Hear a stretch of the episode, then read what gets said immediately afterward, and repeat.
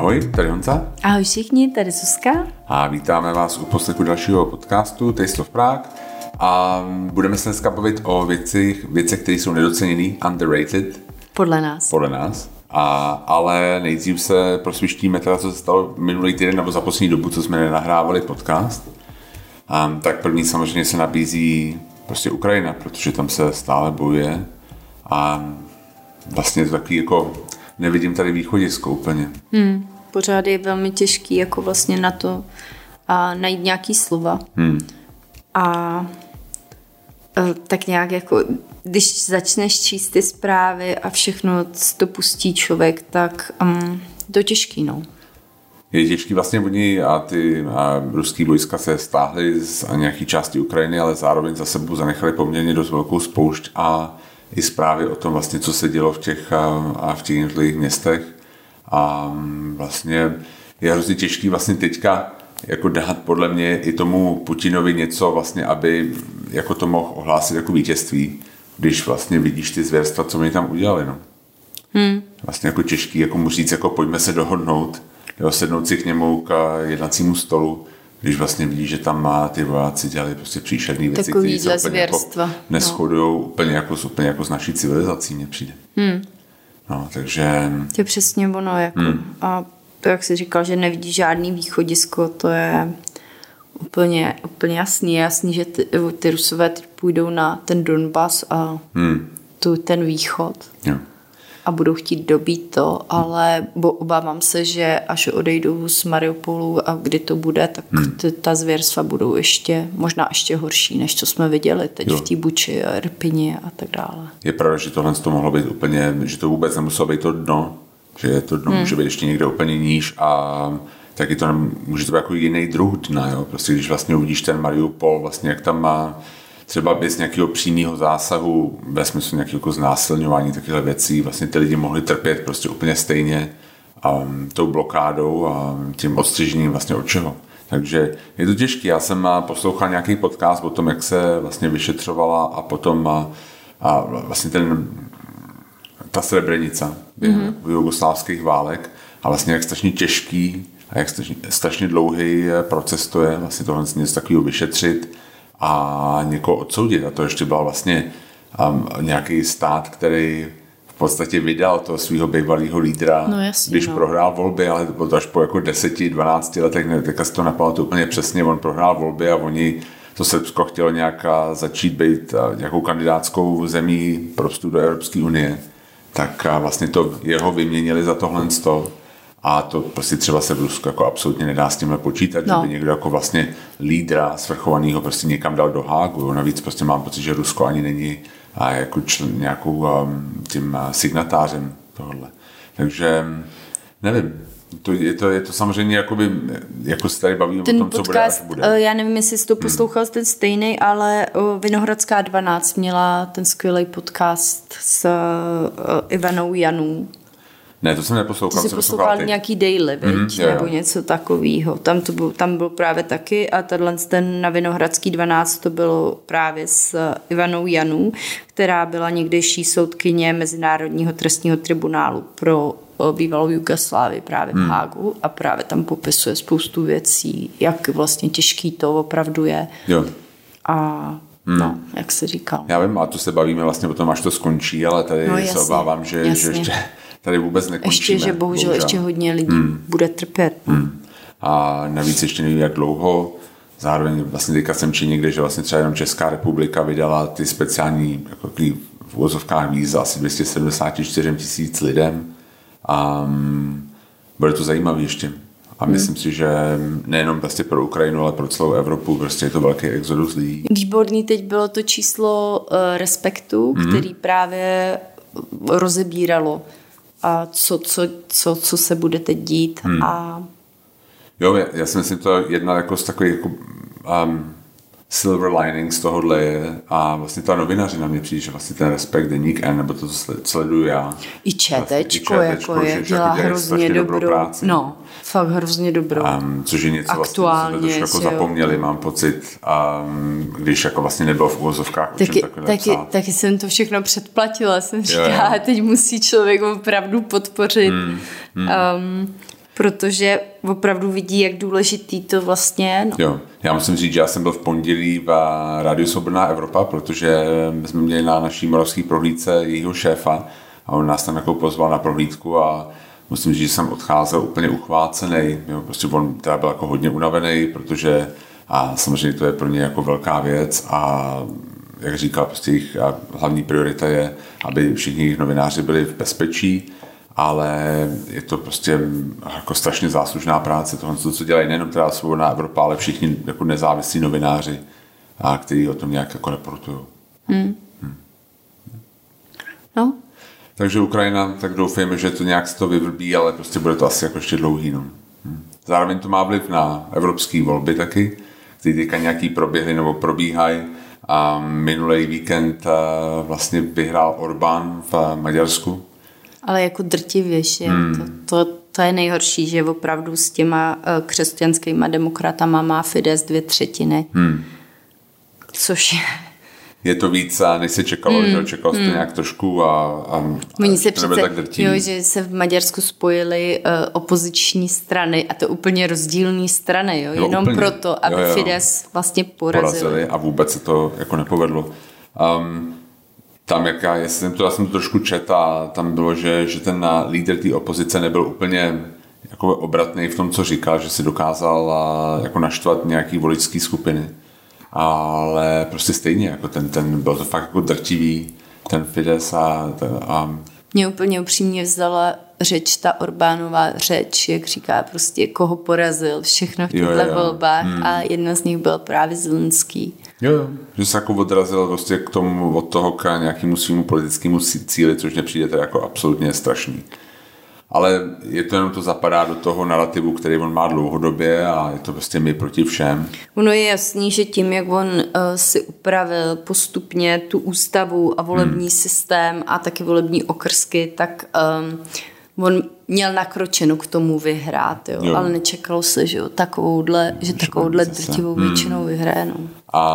A myslím si, že pro hodně Maďarů, takových těch mladých liberálních Maďarů, co třeba já znám ze školy, tak tohle bude opravdu taková otázka, jestli tam v té zemi dál zůstávat. Jo, protože vlastně ta historie ukazuje, že ona toho dokáže velmi dobře využít takové ústavní většiny a stále nějak jako mějí ty mantinely ve svůj prospěch. A protože vlastně podle mě málo kdo si třeba bude pamatovat tohleto, ale on vlastně začínal jako velmi liberální politik, který byl vzdělávaný na západě jako chytrý člověk, opravdu. Jo, on byl tak jako Šimon Pánek, něco takového, prostě ty revoluce. No, to byl takový člověk, kterýho by člověk fakt šel volit. Jo, určitě. Na začátku a teď se podívej.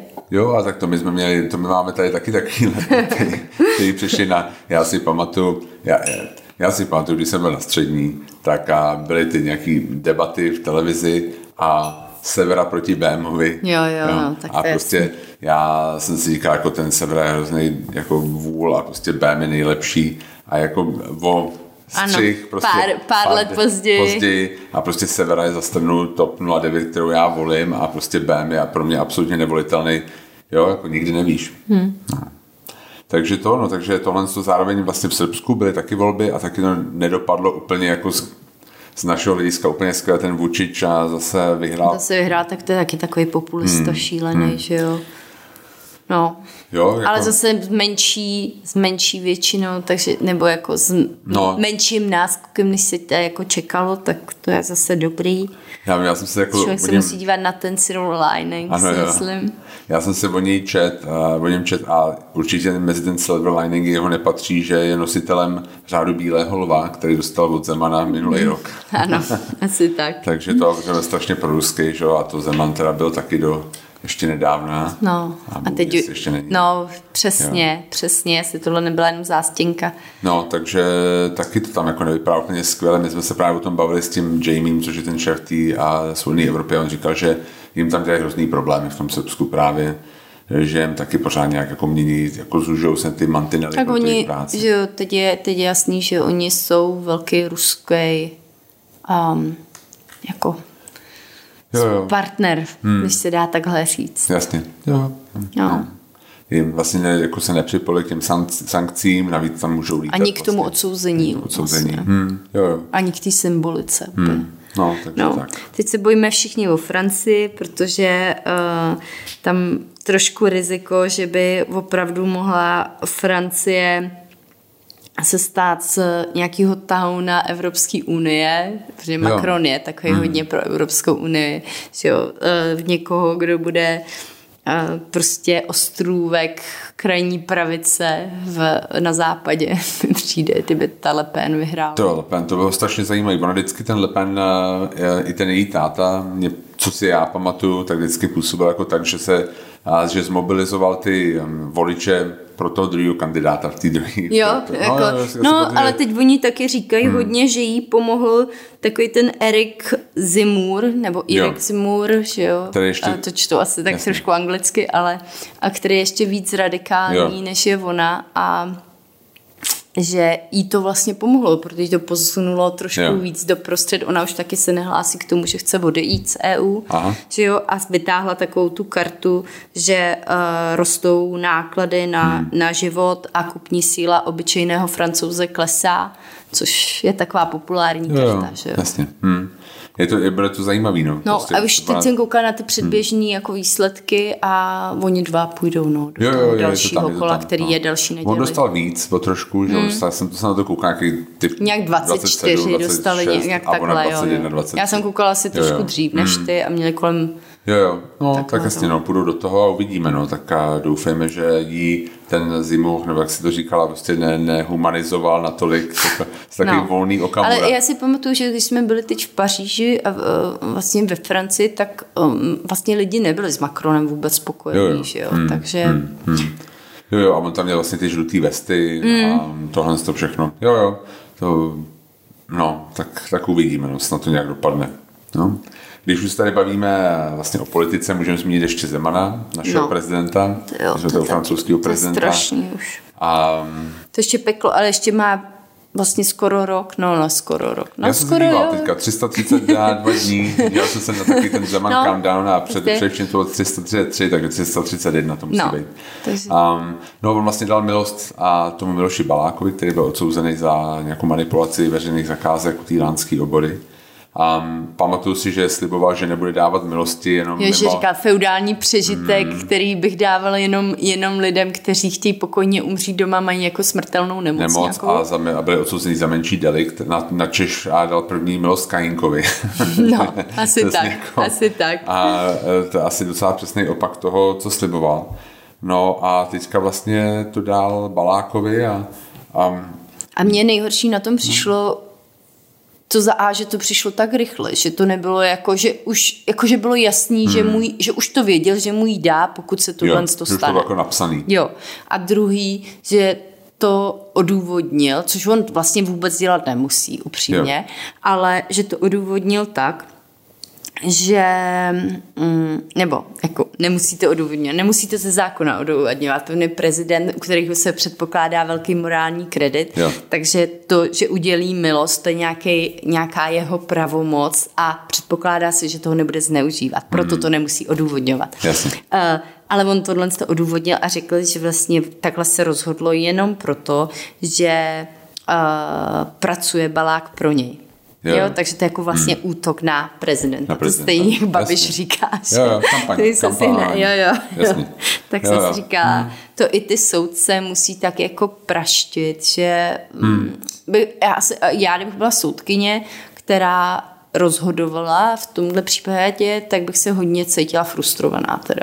Jo, já si myslím, že to vytváří ještě navíc takový precedent, že vlastně podle téhle logiky kdokoliv pro něj je vlastně nad zákonem. No, tak ono se říká, že jeden z těch důvodů, proč tu milost dostal, je, aby nemusel vypovídat proti Mynářovi. Že? Protože vlastně ten šlachta nějak jako říkal, že když tam dávali ty odposlechy, tak vlastně jak zaslechli, jak mu Mynář vlastně píše seznam lidí, kteří mají a vlastně byli připuštěni do té nějaké soutěže, nevím, jestli ty samý nebo nějaký jiný. No, teď oni si to vypsali, v podstatě si to vypsali někomu na míru a ten pak vyplnil to, co měl. Jo.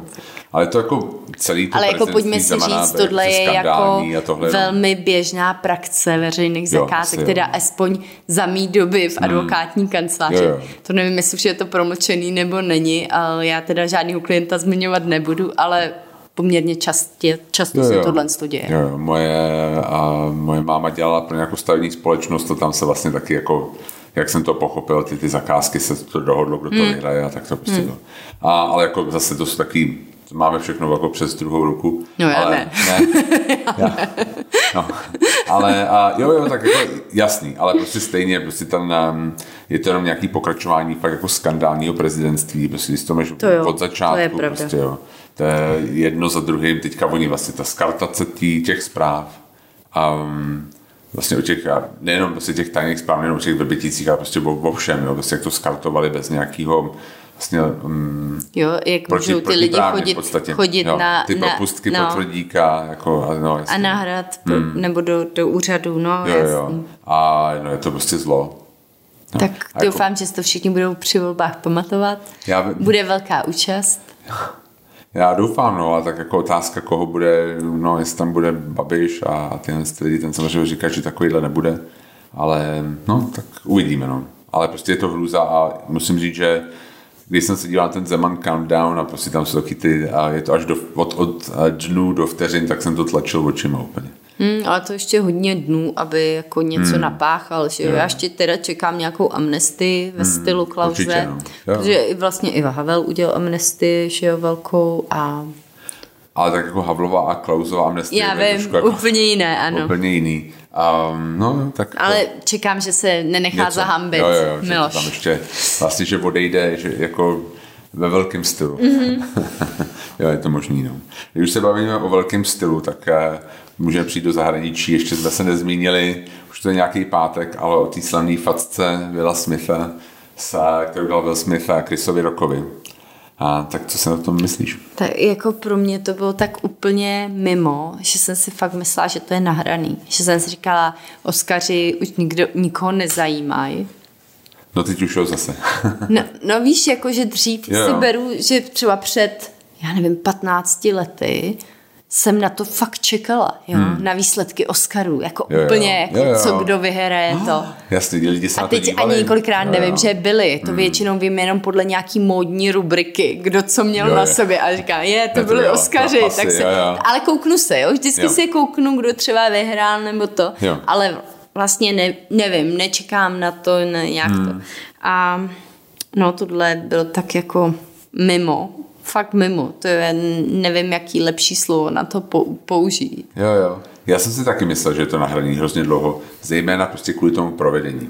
Jo, já jsem si jako kontrolní vzorek podíval zpětně na YouTube na facku, kterou dal, teďka si musím vzpomenout, tak jsem, ale když rád dostal facku, kdo mu ji dal? Pamatuješ, to Macek, ano. Tak jsem se podíval na Mackovou facku a musím říct, že jako hollywoodský provedení bylo jako neskutečně mnohem lepší. A jako je pravda, že ten Macek mu dal tak jako zezadu, on to nečekal a pak se tam tak jako trošku poštuchovali. Ale bylo to přesně tak, jak já si to představuju. Bylo to jako clumsy, bylo to vlastně divný a ujetý. A tam prostě to byl taky čistý. On prostě přišel, Chris Rock dal jako ruce za záda, postavil se k tomu, smál se na něj, on mu jednu fláknul, on vlastně ani neuskočil, prostě jenom se vohnul, řekl wow a prostě bylo to a jelo se dál jako. To říkal něco, že tohle se zapíše jako největší noc v historii filmu nebo televize, television. Jo.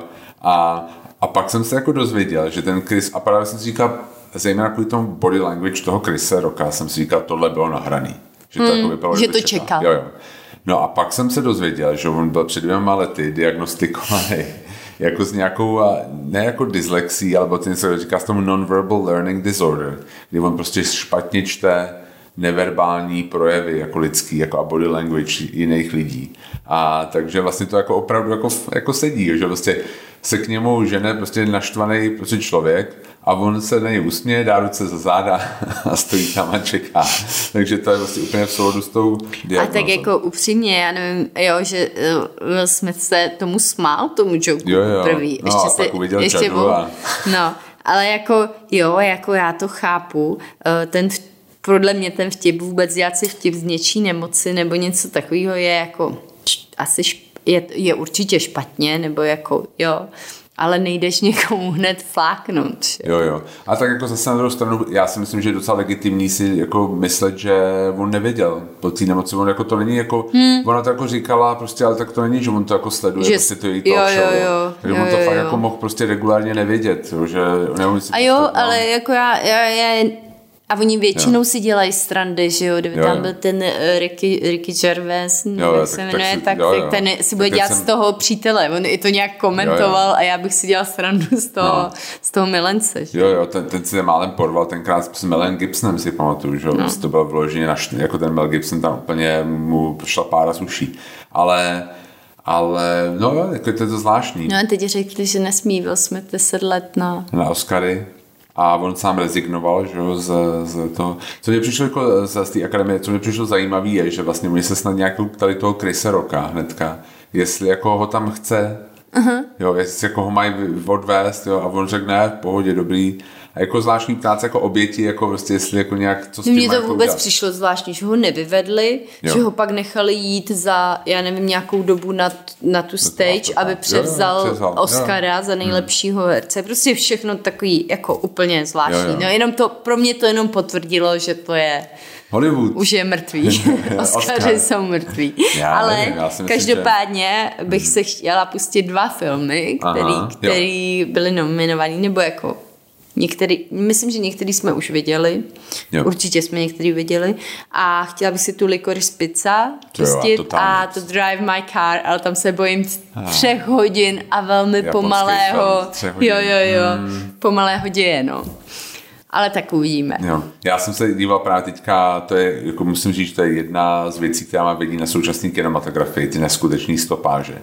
A teďka v SNL, jako Saturday Night Live, což takový jako satirický pořad americký, tam dávali nějaký, jakoby, oni tam vždycky dali jako videa nebo jako písničky a bylo tam o tom, jako jmenovalo se to Short Ass Movie a prostě, že se jako vybírají prostě vždycky na Netflixu podle toho, jak je to dlouhý a prostě zase tam jako příklady vlastně slavných filmů, který má třeba 1:27. To je super. Teďka jako všechna filmy mají 3,5, prostě 3,5 hodiny. Byli jsme na Batmanovi. To bylo už opravdu dlouhý. To je fakt jako dlouhý. Jako, jo. No, prostě, takže tak. No. Ale jo, určitě, ty Licorice Pizza, to chci určitě vidět a ten Drive My Car, tak jo, souhlasím. Další věc, co se stala v Americe, Elon Musk a se stal největším akcionářem Twitteru. Ano. A samozřejmě, jako všechno s Elonem Muskem, se to stalo okamžitě jako předmětem kontroverze. Aha. Co ty si o tom myslíš? Co si myslíš o Elonovi Muskovi? Tak ty víš, že já jsem k němu mnohem vstřícnější než si ty. On je autista, takže hned má pro mě má special place in my heart kvůli tomuhle. Jasně. A vždycky si říkám, on je prostě trošku zvláštní. Ale říkám si, kdyby Jonášek byl takhle zvláštní, tak to asi nebude tak hrozný, Jo, jako samozřejmě, jo, dobrý, ale když jsi autista, to neznamená, že musíš být jako trošku, jako, prostě se chovat jako on, jo. My jsme se zrovna teďka jeli právě autem, dlouho jsem se bavil s tím Ethanem, který byl s náma jsme se o něm bavili a on říkal, jako, ať si o něm myslíš, co chceš, jako he gets things done. Takže vlastně hodně lidí si říkalo, elektrický auta to prostě nedáš. A prostě Tesla je teďka úplně jako jedna z největších automobilek. A říkal jako satelity, prostě jako to nedáš. A prostě dál, jo. Že všechno vlastně, co PayPal vybudoval. Co řekne, tak to a že se jako na to soustředí a prostě jako fakt to jako udělá, jo. A právě říkal, že jediný problém vlastně byl takový ty tašky a ty střešní krytiny, které byly zároveň a vlastně ty solární panely, ale jak mi to vysvětlal ten Ethan, tak to je prostě spíš jako nějakým regulatorním rámcem v té Americe, že to jako nějak úplně nevychází zatím, ale jo, jako on je jako hrozně schopný, to jako naprosto věřím, ale až jako trochu všeho schopný, jo, vlastně, že takový jako ohýbá to, vždycky to takový jako, že jaký oportunista, že si jako vždycky řekne, tak mi to asi projde, tak to vlastně zkusím a jako trošku to hele, ale pořád se pohybuje v nějakých mezích zákona, který jsou. No, jo. Tak jako ta komise pro cenný papíry, ten už tam má vlastní, jakoby, vlastní kartotéku přečinu, co jsem povídat. A ty pokuty jsou tak nízký, že mu se to vždycky vyplatí. A to neznamená, že je to správně. No tak jako, hele. On i teďka vlastně, že nějaká porušil nějakou povinnost, že když se staneš víc než 5% vlastníkem nějaký firmy, tak to musíš ohlásit, on to neohlásil, čímž pádem vlastně na tom jako hrozně vydělal. A vlastně ohlásil to jako později. Takže, no, ale jako bude to zajímavý. Je pravda, že ty akcie vstoupily okamžitě po tom, co se to dozvěděli, nebo to vyšlo najevo, že on je hlavní akcionář Twitteru, tak vstoupily o 27%, což je neskutečný. Jo. A teď on vlastní asi 3 miliardy dolarů jako v těch akcích. Slušný. Tak pro něj to jsou drobný. Tak on vydělal hrozně moc na tom, ale jasně. Pro něj to jsou opravdu... Pro něj jsou to opravdu asi drobný. No. Yeah. Jako mně přijde vlastně jako strašný, že jako si jeden člověk jako hraje a je to tak jako zábava a vlastně tím úplně jakoby ovlivňuje ten trh. A nevím, no. Ale jako, jo, chápu. Je schopnej, jasně. Tak ostatní akcionáři to velmi přivítali samozřejmě. Jasně. No, tak uvidíme, bude ve správní radě Twitteru. Jo, tak a hnedka prostě tam ten edit button se nějak jako řešilo, že to jako to, ale že to není jako vlastně jeho přičiněním, že to tam bude. Tak jo. A byli jsme v Barceloně. Bylo super. Trošku zima. Říkali jsme si, že my vlastně v roce 2019 jsme tam byli přes těsně, nebo 2020, viď, to bylo.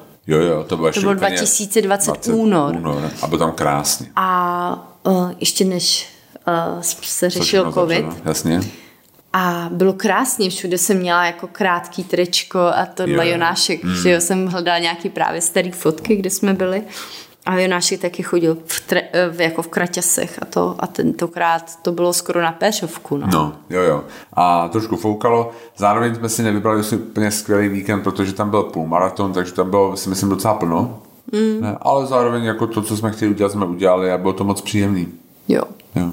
A je to hrozně... Je to prostě město, který nabízí z toho strašně moc vlastně. Že je tam jako pláž, jsou tam i nějaké jako parky, je tam strašně moc kultury, je tam strašně moc architektury a dobrý jídlo, dobrý pití, takže... To je pravda, fakt, no. Všechno. Taková pohoda na víkend. Jo. Víkendové. Když chce prodloužený víkend někde, určitě. Tak Barcelona, dobrý město. A tipy máme vlastně, ty si dala na Instagram, takže ať se tam určitě můžete podívat. Jo. Jasně. Zároveň jsme byli předtím ten víkend na chatičce. Ano. A trošku jsme tam něco posázeli. A teď se bojíme, teď hlasili, že budou mrazíky. Jo, a se bojíme, trochu se bojím, že to zmrzne, no. Tak pojedeme, když tak teď na Velikonoce znovu a budeme sadit znovu.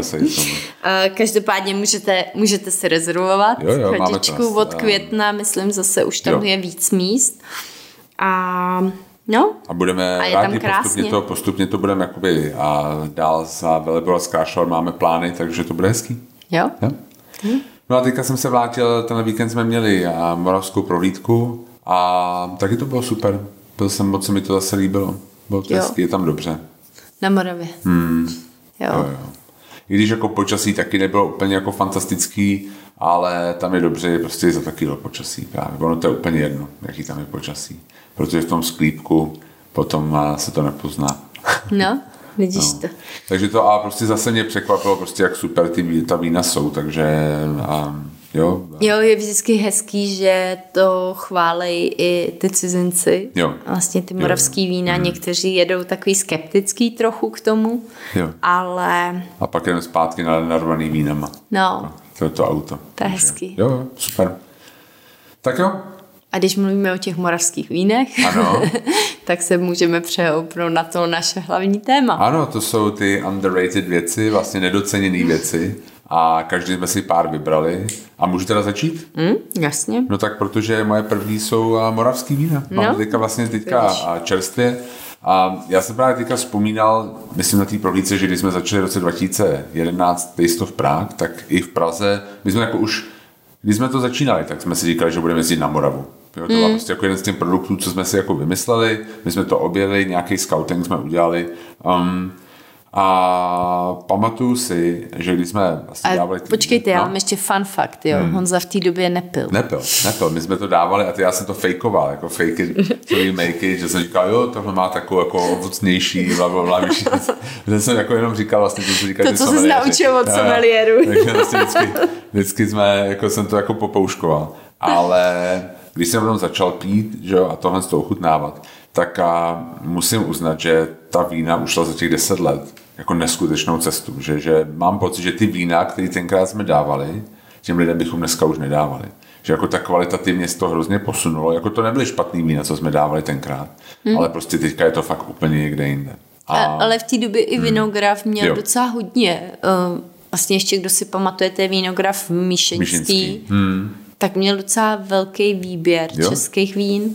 Jo, a hezký. Jo, úplně. Tako. Já oni byli tohle, musíme jako říct prostě, že vinograf prostě byl takový opravdu první, mám pocit první vinotéka, která nabízela český vína jako s hrdostí, jo, že to nebyl jako nějaký doplněk, ale prostě fakt nebo levný víno. Nebo levný víno, jo. Ne, to bylo fakt jakoby hrdě, prostě jakoby podala český vína.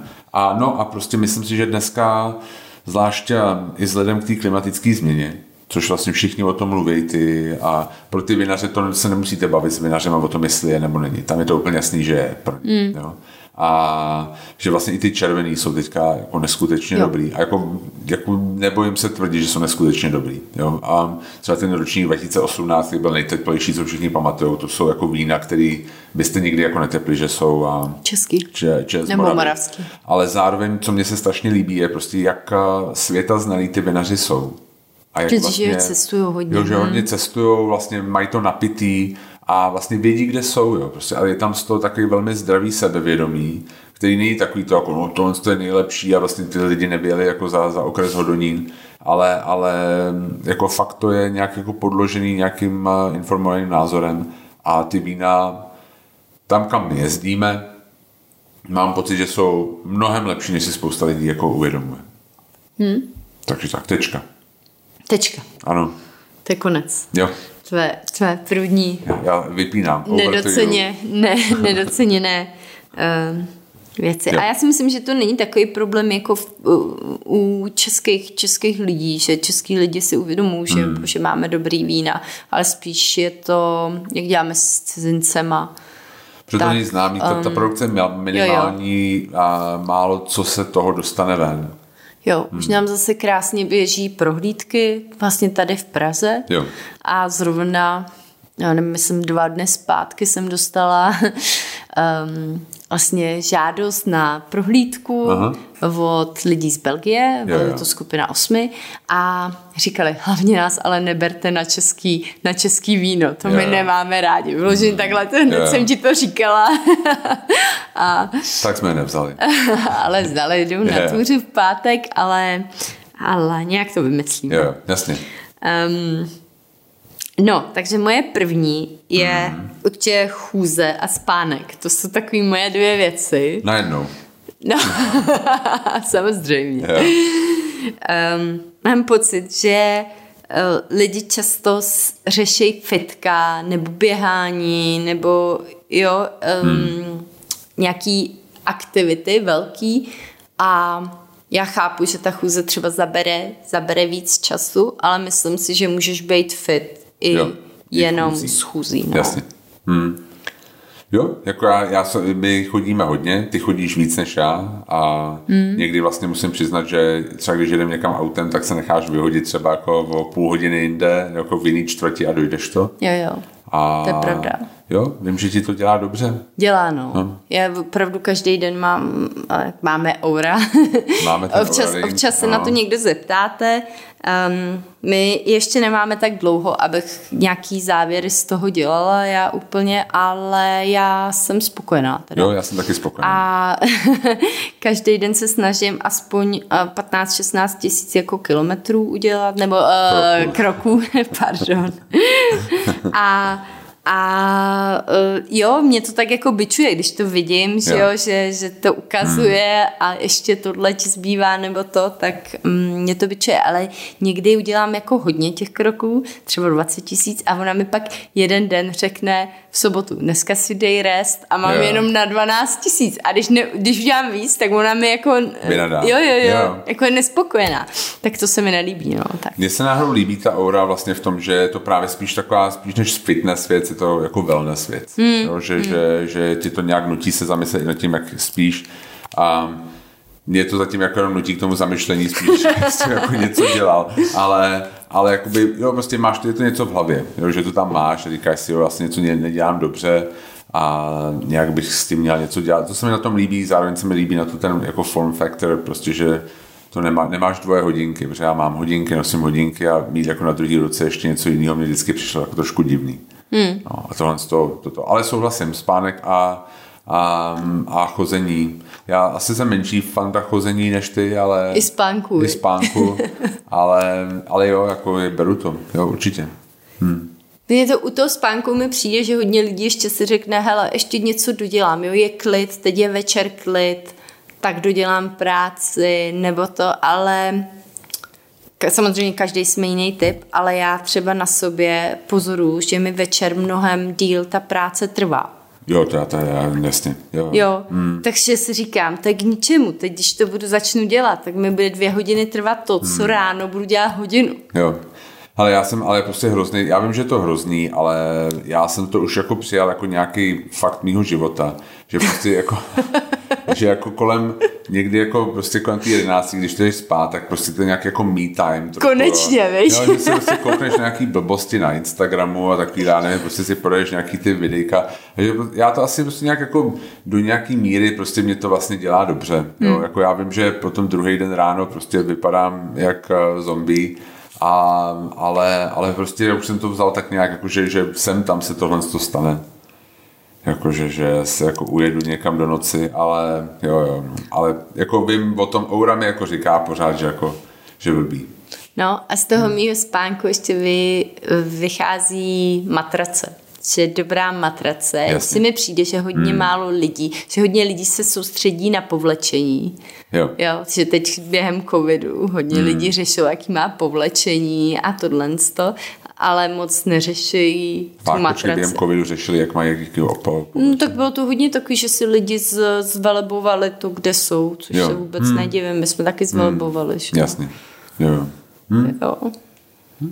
Takže taky mi to přijde underrated. Jo, určitě. To spaní a to chození na 100%. Já? Tak a to je vlastně z hlediska, taky je to inspirovaný právě tou Barcelonou asi, ale myslím si, že co je hodně underrated, nebo jako spíš než underrated, jakože to hodně lidí neuvědomuje, je jednoduchost cestování. Ta i dnes vlastně za toho covidu, vlastně kdy to jako trošku jako víc, méně bezstarostný, než to bylo. A tak a já se tady vypíju 2 věci a první je teda Schengen. Že vlastně jako, jak je to neuvěřitelný, my jsme se stali součástí Schengenu teprve v roce 2007, před 15 lety. A už teďka já to považuji za jako naprostou samozřejmost. Že vlastně si můžu nechat pas doma a ve většině Evropy vlastně se můžu jako jet kamkoliv, kdekoliv, prostě neskutečný. Jo, ono to začalo vlastně v roce 95, je to vlastně úplně strašně nová věc a je to vlastně hrozně hezký a mám pocit, že spousta lidí jako nedoceňuje. Protože třeba i jako mladších lidí jako se už to ani neumí představit jinak. A to není jenom to, že můžeš cestovat, ale že se můžeš vzít a opravdu jít bydlet někam jinam a jasně. Nemusíš nic moc jako žádat. No. Jo. Jediný, já si pamatuju, že v roce 2010, typu 9-10, jsem tlumočil ještě před Taste of Prague na konferenci celníků evropských. A to byla ta nejsmutnější konference, co jsem kdy zažil. To bylo vlastně jako spousta frustrovaných celníků, kteří vlastně přišli o hranice. Začali vybírat peníze, ne? Za rychlou jízdu. Vždycky vlastně to bylo jako, že každá ta... vlastně každá... Ty celníci z každý země jako vystoupili a řekli vlastně, co teďka dělají vlastně, jak se máme, jo, co dělají. A všichni, no tak my jsme přišli o zbraně, jako nemůžeme. A jako vybíráme ty pokuty a... Jsem tam, jako jsme někde na dálnici, převážíme nějaký jako kamion a tím to jako končí. Bylo to hrozně smutný. A pak vlastně vždycky vystoupili ty nejvíc cool celníci, což měli vlastně tu vnější hranici prostě Slováci, Poláci a teď začali ukazovat ty slidy prostě s tím, co všechno zabavili a jak našli ty nějaký vláčky podzemní jako mezi těma oběma zeměma a takovéhle věci. Ale vlastně ve skutečnosti je to hrozně hezký, ten Schengen. Jako mám pocit, že spousta lidí to bere za samozřejmost a úplně taková samozřejmost to prostě není. Je to prostě, a je to jako skvělá věc. No, to je pravda. No, takže a tam měl jsi ještě něco jiného k tomu?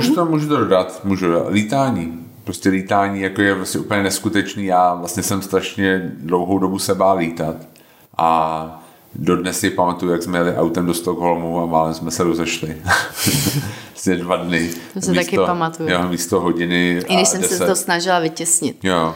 Já vím, že prostě lítání má jako do jistý míry teďka nějaký jako špatný renomé kvůli tomu jako neoddiskutovaný týmu jako nějaký uhlíkový stopě, ale mám pocit, že to je něco, co se dá prostě nějak řešit. Teďka se nějak řeší vodíkový pohony. Já vím, že to je prostě otázka budoucnosti, ale prostě řešitelný to nějakým způsobem je. Ale zároveň já jsem se schválně na to koukal a četl jsem, že vlastně třeba my jsme byli v Austrálii a vlastně je to, vím, že jsme měli nějaký lidi na prohlídce a oni se tahali Austrálii do Evropy a jako ten pitch na to se tam dostal, jako říkali, it's just a day, jo, je to prostě den a jste tady. A já si četl jsem teďka, že v roce 35 se zahájila vlastně to letecké spojení mezi Evropou a Austrálií a tenkrát tam bylo 43 zastávek a trvalo to 14 dní se dostat do Evropy letadlem. Šílený, no. A ve 47. se to jako výrazně zrychlilo na 4 dny. Bylo tam 6 zastávek a 2krát si přespávala někde, jo. A prostě teďka tak to bylo vlastně hlavně kvůli bezpečnosti, ne? Že ty piloti potřebovali. No a to ani i ty letadla neměli ten dolet. No tak to je, vlastně, to je jasný, jako technika, ale jako jo, že... jako oboje, no a teďka vlastně 17 hodin trvá let do Pertu z Londýna prostě přímej. Je to prostě neskutečný, jo? Vlastně jak ta... A taky si pamatuju, vlastně když my jsme v 90. letech se otevřeli hranice, tak jako ty letenky byly hrozně vlastně drahý, nebo se nám to tak zdálo. A vlastně do Španělska, kam my jsme jeli do Barcelony, trvá 2 hodiny letět, my jsme tam 2 dny jako jeli autobusem. No my samozřejmě taky ze školou, že jo. A jak vlastně dneska vlastně člověk se koukne prostě po tom letišti a vlastně jak to lidi berou zase taky absolutní samozřejmost. Lidi jsou v teplákách, vždycky to jako v tom nejpohodlnějším, co mají. Vlastně dřív, jako když vidíš ty fotky z 50. let, tak všichni jsou oblečení. Prostě jo, to je pravda. Jo, prostě takový do kostela. Tak prostě teďka jako totálně, prostě jako tepláky, prostě hlavně ať je to pohodlný a prostě úplná jako naprostá samozřejmost. A která prostě mě taky úplně jako samozřejmá nepřijde, zvlášť když mám jako tu zkušenost, jak jsem nemohl lítat nějakou dobu. Tak já myslím, že teď to hodně lidí ocení po covidu, jo. Kdy třeba co píšou hosti z Ameriky, který nejezdili, nebo oni lítají vnitrostátně, že jo? To je velká země, ale nebyli dlouho mimo Spojené státy a tak to oceňují hodně. No. Tak to je prostě neskutečný. Ty přímý lety, zvlášť třeba jako z Praha, New York za 7 hodin, 8 hodin. Skvělý. Za mě perfektní. Underrated. No, já myslím, já nevím. Mně přijde, že si to lidi uvědomují, ale já nevím. Dobře.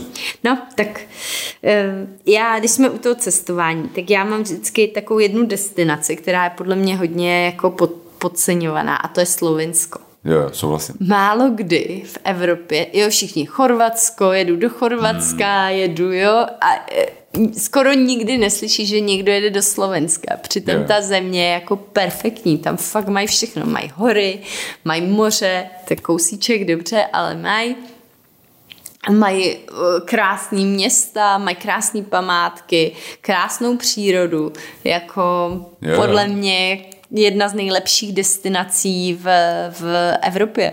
Na 100%. My jsme si jako nekonzultovali spolu vlastně, co jsme si napsali a já to tam mám taky Slovinsko. No, vidíš to. A jako, to je přesně, jako to je malá země, která má v podstatě úplně všechno. A kamkoliv dojdeš do 2 hodin. Skvělý pivo, skvělý jídlo. A ne jako, že jako víno jedno, oni mají vlastně několik úplně jiných vinařských oblastí. No, je to jako fakt super. A já si pamatuju, že a když jsme vystoupili na tu velikou planinu tenkrát, tak tam byly takový ty domečky a ty krávy a ovečky, tak jsem říkal, to je prostě úplně jak z jiného světa. To je prostě tak úplně nádherný, bylo to fakt krásný. Jako to, vím, že mě to úplně uchvátilo. to Slovensko, a že vlastně všichni právě jako třeba jako by se dívají na to Toskánsko, ale já si myslím, že Slovensko bylo stejně krásný jako Toskánsko. Mně přijde tím, jako neobjevený ještě. No tak. Jasně, přesně to jsem chtěla říct, že mají hodně turismu jako spíš místního než cizího. Mm. Takže tam spousta jako Slovenců, samozřejmě na těch, když pojedete třeba na tu velkou planinu, tak tam nebudete sami, jo. To ne, ani v těch městech, ale moc tam není turistů zvenku a přijde mi, že opravdu, že to čeká na objevení. Jo, absolutně. Jo. Mně to přišlo... Třeba Lublaň, úplně nádherný město. Teďka jsme se o tom právě bavili, protože ten jeden z těch účastníků a našího výletu na Moravu právě tam pojede, tak jsem mu říkal, jako to je perfektní výběr. Jako to je fakt skvělý. Prostě Alpy, moře, všechno mají. Jo, super. No. Tak a já mám další, a bylo to inspirovaný trochu něčím, co jste nám poslali, a to jsou japonský toalety. Japonský toalety. To mám i já. Jo, je to něco, co si myslíte, že ve svém životě nepotřebujete, dokud je nevyzkoušíte. Ano. A pak zjistíte, si říkáte, proč nejsou všude. Jako člověk se bojí nejdřív trošku, ale 2 slova na začátek. Vyhřívaný prkínko. Jo, to je úplně skvělý. Ale všechno, celý ten mechanismus je perfektní. Jo. No. Totálně. Jakoby navíc má prostě, jak člověk pak jede zpátky a má pocit, že jako používá jako díru v zemi, že má pocit jako špinavý Evropan oproti tomu, co oni tam mají. A je to přijde mnohem jako víc hygieničtější a je to vlastně takový, prostě to úplně boží.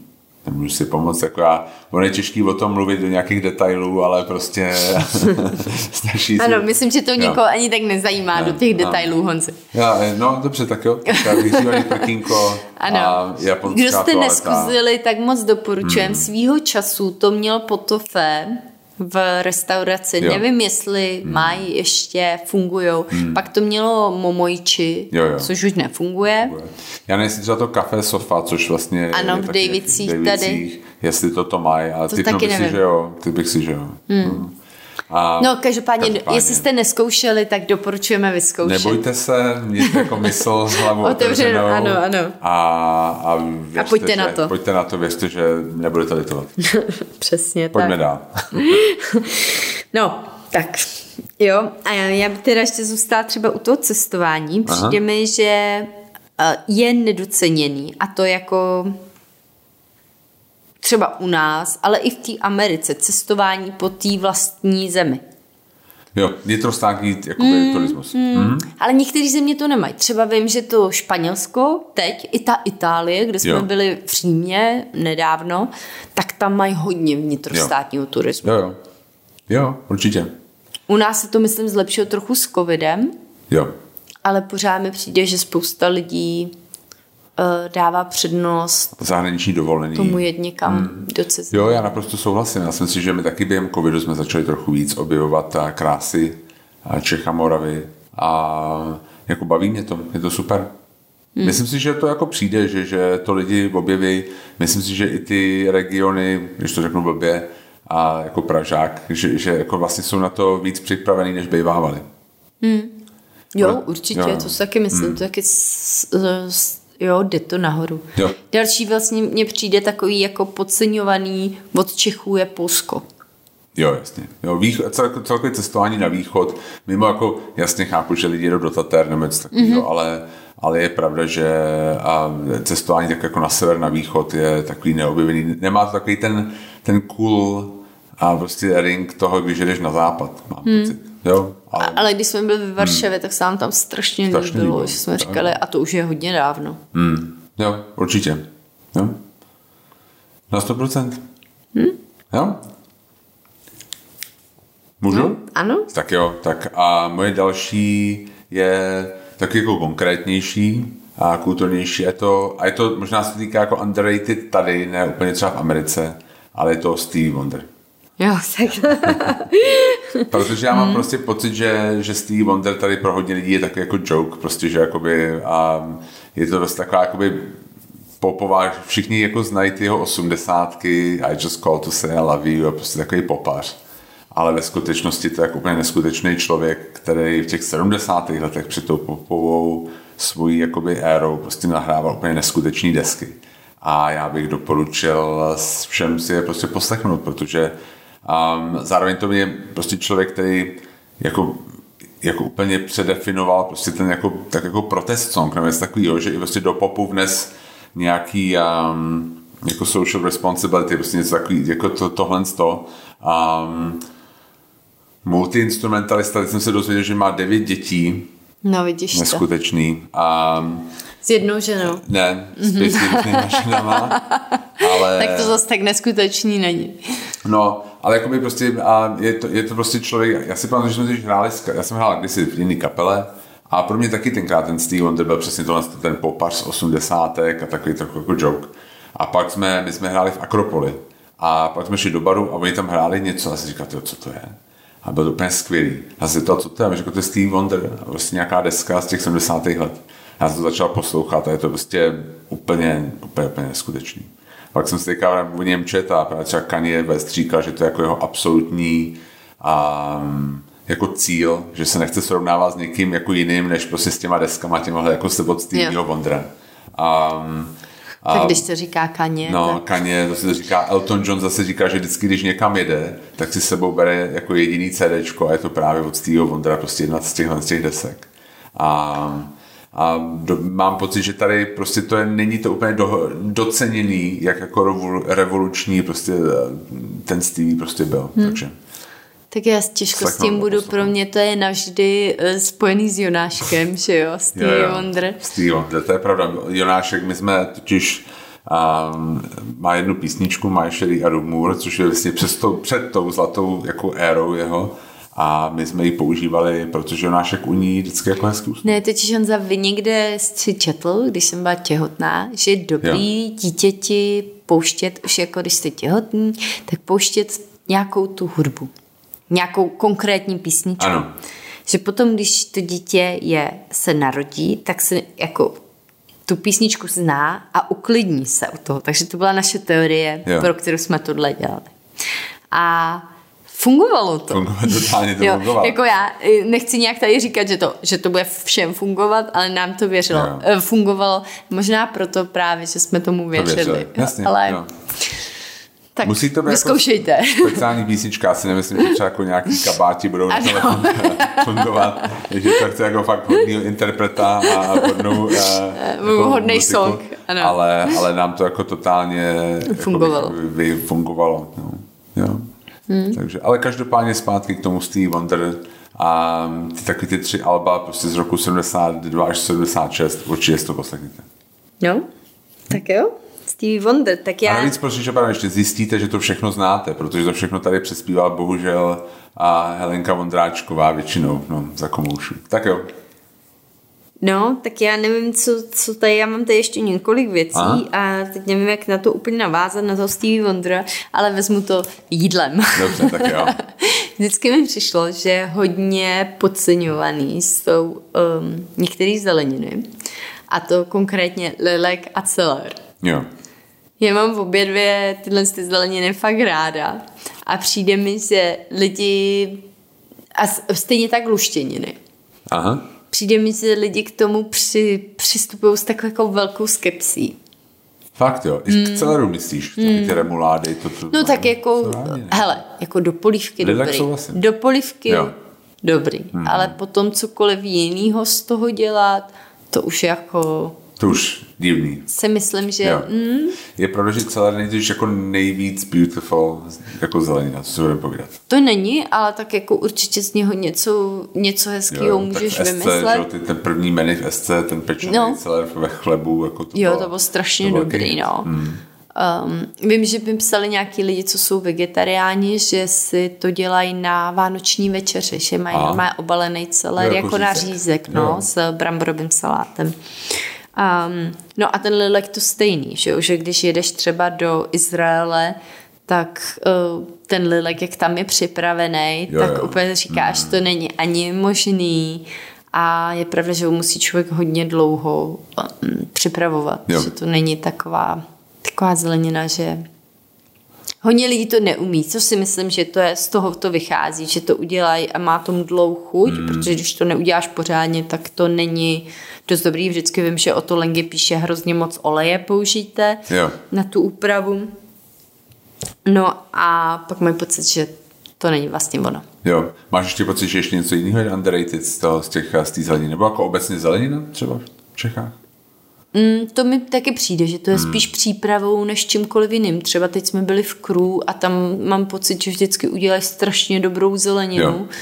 A teď mají nějakou karotku s karotkovým pyré, ale cokoliv, co máš, květák, víš, přišlo mi docela zajímavý, že my tam chodíme s prohlídkou, že jo, a nějaký náš host se ptal, jestli al dente ta zelenina je udělaná schválně, no a to je právě, to si myslím, že tam začíná ten problém. Jasně, že když úplně rozmašírovaný na že lidi čekají, že to bude nějaká břečka, ta zelenina a tak to znají a vlastně to nemají rádi. Jo, jako nebo já si třeba pamatuju mrkev, že jo, že to určitě jste mívali ve škole vařený brambory, vepřový a mrkev, že jo, maso na mrkvi, nebo jak se to jmenovalo. A to jsem nesnášela, jako já vždycky úplně jsem viděla tu rozblemcanou mrkev a už v takhle malém věku jsem věděla, že je to zlo. Jo. A jako já jsem třeba upřímně do hodně dlouhý doby nevěděl, jak vypadá list špenátu, že vždycky nějaký z toho udělaný cihlička rozmašínovaná. Jo, přesně tak, jako bylo to hrozný, že jako člověk nevěděl, jak to vypadá ani, protože jako neviděl, vlastně nerozmasakrovaný na padrč. No. A ty luštěniny mi přijdou taky docela stejný. Jo. Že opravdu lidi mají pocit, že to bude nadýmat, což teda asi jako jo, do určitý míry, ale přijde mi takový nevyužitý protein, že se tady zbytečně jí hodně masa a přitom by se to dalo částečně nahradit určitě tu luštěninu. Jo.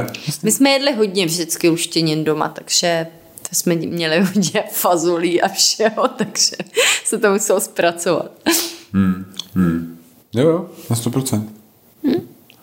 A já? Tak já se vrátím k ještě jedné věci, a co tam mám, a není to jídelní a je to vlastně nějaká politická debata bez emocí, protože mám pocit, že to vlastně nějak jako strašně vytrácí z našich životů a trošku mě to znervózňuje. Mám prostě pocit, vím, že to vidím třeba hodně, když se to hodně posunulo třeba i na našich prohlídkách, kdy my se vždycky bavíme nějak o politice trochu, nebo já se třeba bavím o politice na našich prohlídkách. Když vlastně se zvolili Trumpa prezidentem, tak najednou prostě ta polarizace byla hrozně vidět, že ty lidi se přestali chtít bavit o tom. Že vlastně to nechtěli řešit a jako mám pocit, že se jako vytrácí tohle. No mně spíš přišlo, že ty, co volili Trumpa, se o tom nechtěli bavit. Jo, ale jako prostě, že vždycky hnedka to bylo vyhrocený a jako vždycky, když jsme se o něčem bavili, tak jako to bylo, jo, přesně, i tak, jako, a i to je škoda, jo. Že prostě ty lidi... Ne, přišlo mi, že to je tak, že ty, co ho nevolili, na něj chtěli nadávat. Jasně, jo. A ty, co ho volili, tak o tom mlčeli. A to taky není dobře. No jasně. Jako já si prostě myslím, že, já si prostě pamatuju na doby, kdy politici, jo, prostě, že jako politické debaty byly o tom přesvědčit prostě toho diváka na svou stranu a teďka prostě ty lidi jenom prostě na sebe hážou prostě nějaký jako tweety v podstatě. No tak si pojďme říct, přesvědčil by tě Babiš nějakou hezkou diskuzí. No ne, nepřesvědčil. No, ale tak jakoby, jo, dobrý, tak a to je prostě tím, že prostě tam je strašný konflikt zájmů, prostě to by, jo, tam je tolik jako diskvalifikujících věcí u něj, že vlastně mě nepřesvědčí o ničem, protože je vlastně diskvalifikovaný podle mě. Už sám jako sebou. Sám sebou, prostě s tím, jo, prostě jak jako on funguje. Ale jo, prostě třeba když se podíváš na poslední debatu, třeba prezidentskou americkou, tak vlastně to byla vlastně katastrofa, ty lidi se vůbec nebavili, jo, ty to vůbec na sebe neodpovídali, to prostě, prostě říkali si, jako to, co měli nepřipravený. Jo, prostě jako nějaký ty... Jo, prostě bylo to, jako nebyla to debata vůbec, no. A prostě mám pocit, že i kvůli těm sociálním médiím, jak vlastně ty lidi, každý si žije ve svý bublině, což samozřejmě já taky, tak vlastně tohle se úplně vytrácí. A je mi to líto. Mám pocit, že nám to bude do budoucna chybět. Takže za mě underrated. Co politická, slušná politická přesně debata. Tak. A jako s respektem k tomu nějakému opozičnímu názoru. Jo. No, tak vidíte. Tak já k tomu mám, že mně přijde underrated být sám. Jo. Takže opak debaty. Jasně, ty už ty debatu máš. Já k tomu mám říct jedině tohle. Já jako mám ráda být sama.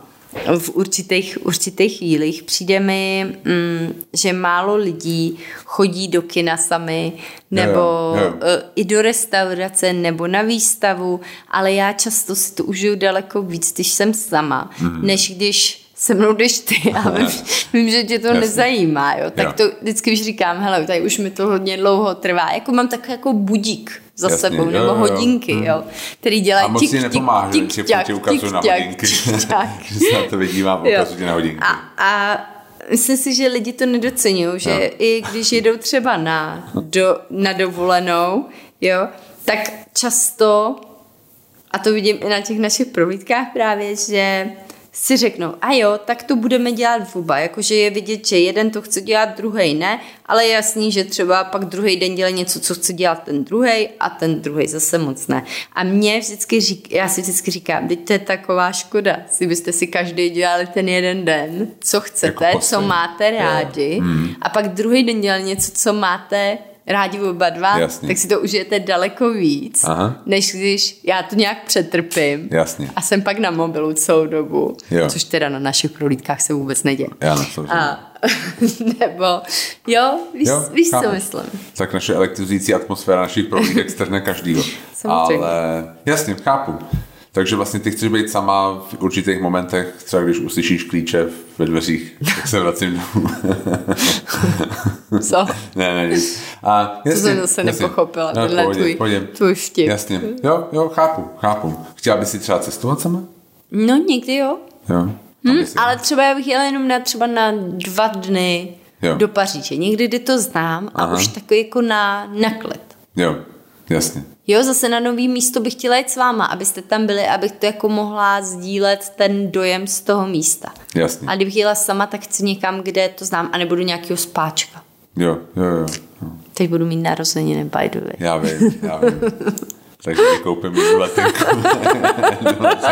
jednu letenku do Paříže. Jasně. A spáčku. Chápu. Jasně, já to umím přečíst mezi řádkama. Dobrý, tak v pořádku. Jo? No, tak ty teď říkej další. A já tady mám už jako takový drobky, spíš jako jednu věc, co je underrated. Já nejsem úplně underrated, jo, protože spíš jako tady v Praze, a jsou to dimsum knedlíčky, které jako samozřejmě nejsou underrated, ale prostě strašně mi chybí. Dobrý. Prostě tak tady spíš nejsou, než že jsou underrated. A to znamená, asi to nepochopil. Dobrý, no a tak jako pro mě. Chtěl jsem prostě říct, že bylo by super, knedlíčky. Kdyby tady bylo nějaký malý místo, nějaký malý bistro. Nebo klidně velký, to je jako úplně jedno. Na té velikosti nezáleží, ale který by dělalo super knedlíčky, protože úplně jsme ještě takovýhle místo nenašli. A já vím, že mi budete se psát dimsum na Letný, ale prostě super místo, bych si představovala. Jasně, Din Tai Fung. To je takový fast food, který fakt člověk má rád, no, když se jako zamyslím nad těma fast foodama. Jo. No, tak a já k tomu mám ještě další věc, která je podle mě underrated, a to je mražený ovoce zelenina. A tomaty v konzervě. Jo. A rybičky v konzervě. Přijde mi, že lidi na to jako koukají takový jako, hele, tak to, jako mražený hrášek, nebo mražený karotky, nebo cokoliv. To nic moc, ale vlastně, když se to dobře zmrazí, tak se to zachová hodně vitamínů, minerálů, to je, jak to má být.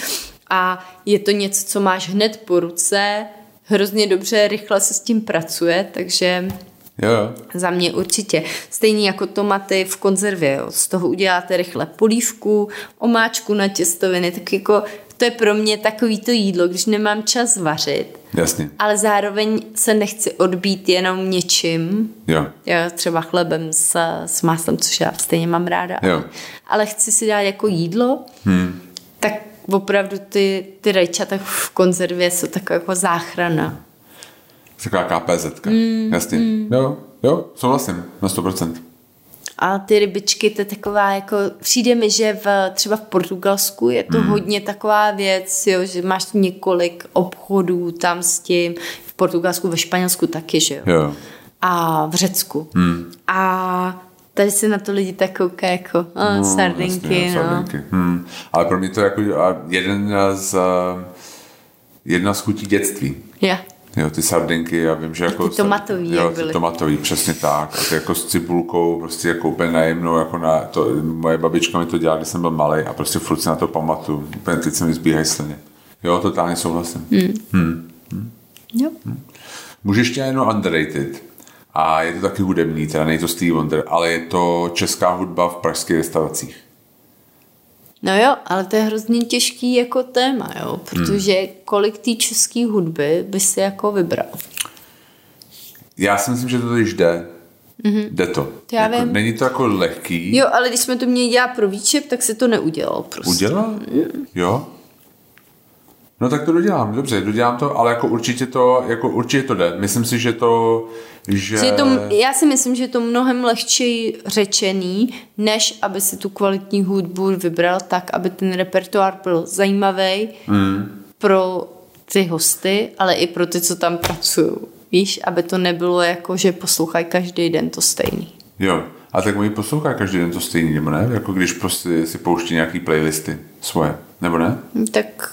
Nebo se to mění?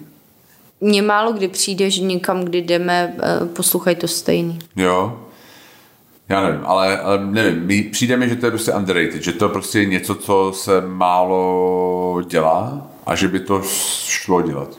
Jo? A prostě je to vlastně i to, že není to jenom jako o kvalitní hudbě, prostě, že třeba když jdeš a jdeš prostě nějaký restaurace, a tam je prostě ne úplně skvěle kvalitní jako zahraniční hudba, ale prostě ne jako česká.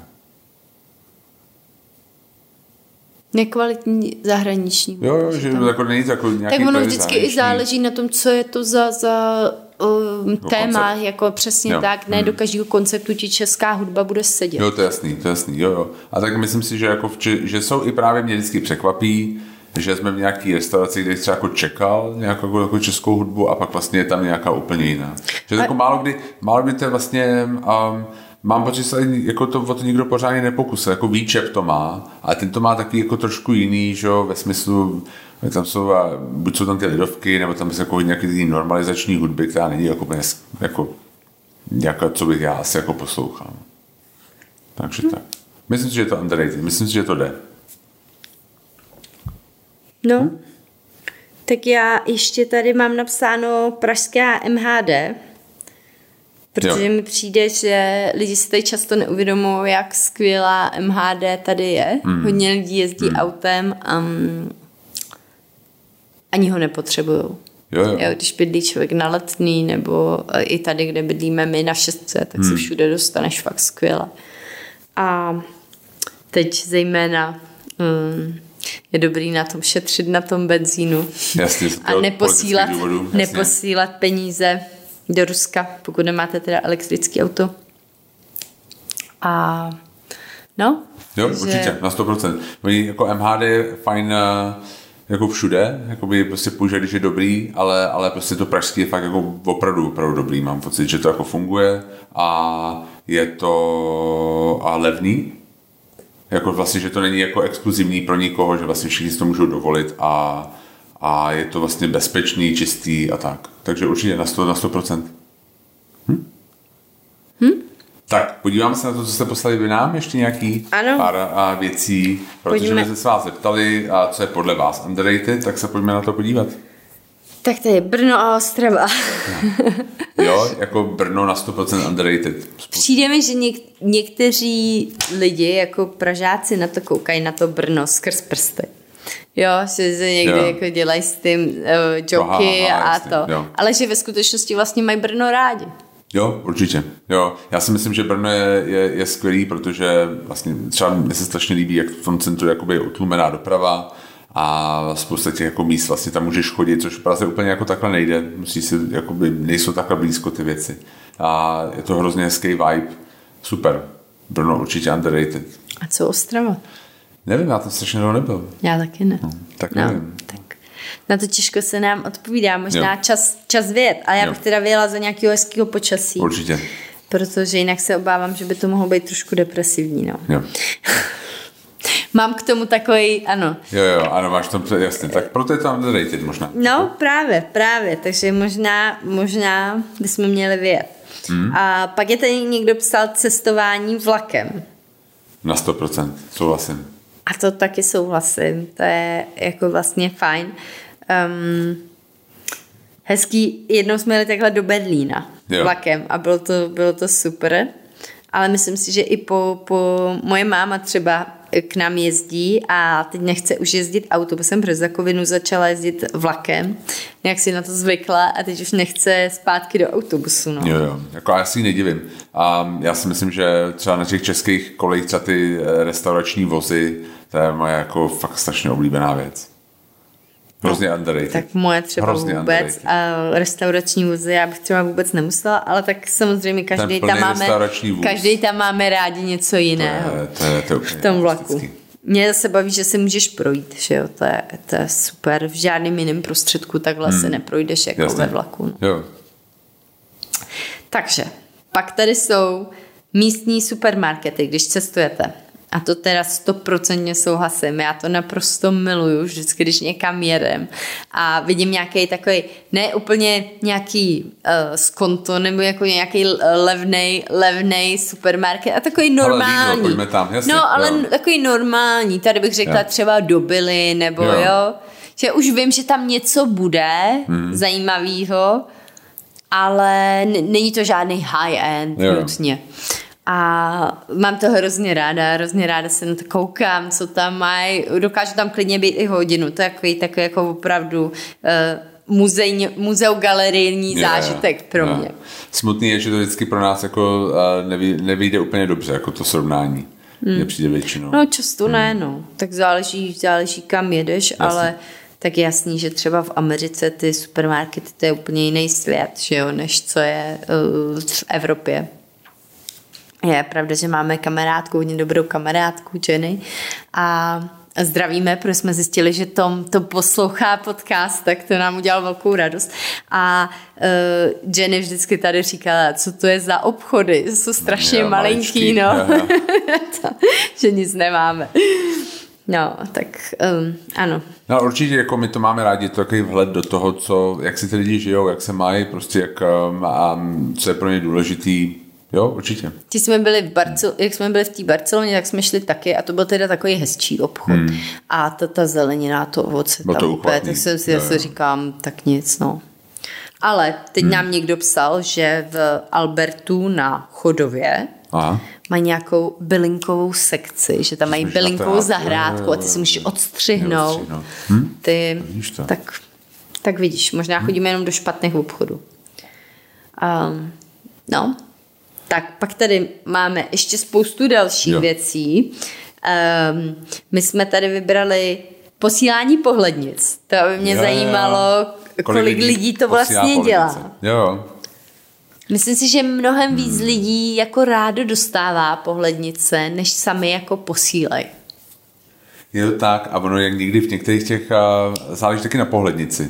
Mně přijde, že někdy jsou lepší a jako horší. Ale jako souhlasím, je to prostě taková, jako je to hodně oldschoolová věc a je to underrated, totálně. Za mě, jako já bych, mám pocit, že bychom měli poslat pohlednici z příštího výletu.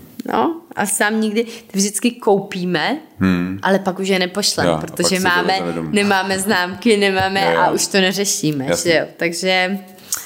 Ano, ale tak i doma jsou hezký, tak si tady připendlíme někam a je to fajn, máš pořád nějaký.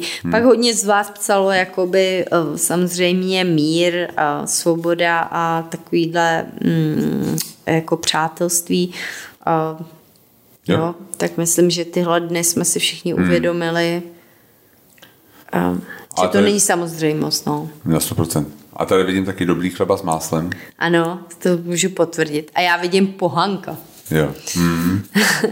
No, tak já musím říct, že třeba chleba mi hrozně chutná s pohankou, ale jako, že bych si dala třeba takový, jak se dělají ty misky s pohankou, tak toho jako málo kdy potom šohnu. Já většinou pak, když to udělám třeba doma, tak mi to chutná, jo, ta pohanka. Jo.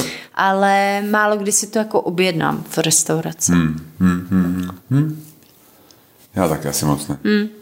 Tady vidím zároveň třeba vypínání mobilu u jídla. No, ale to je pravda. Jo, jo. To se málo kdo dělá a málo kdy se lidi jako věnujou sami sobě u toho jídla, že se soustředí na ten zážitek a nemají třeba mobily na stole. Jo. A jo, je to pravda. Pak je tady Malta, ještě tady spousta dalších věcí. A mně se nejvíc líbily dvě věci. Aha. Tady paní píše, že mzdy, Jasně. No, tak to je pravda. S tou inflací, kterou máme, tak no. Jo, je to tak, no. Je to tak, že ty mzdy se nezvyšují tak rychle, jak všechno ostatní, no. Já, jedna věc, co určitě není underrated, teďka jsou hypotéky, no. No, ano, ano. A ta druhá věc? Ta druhá věc je váš podcast.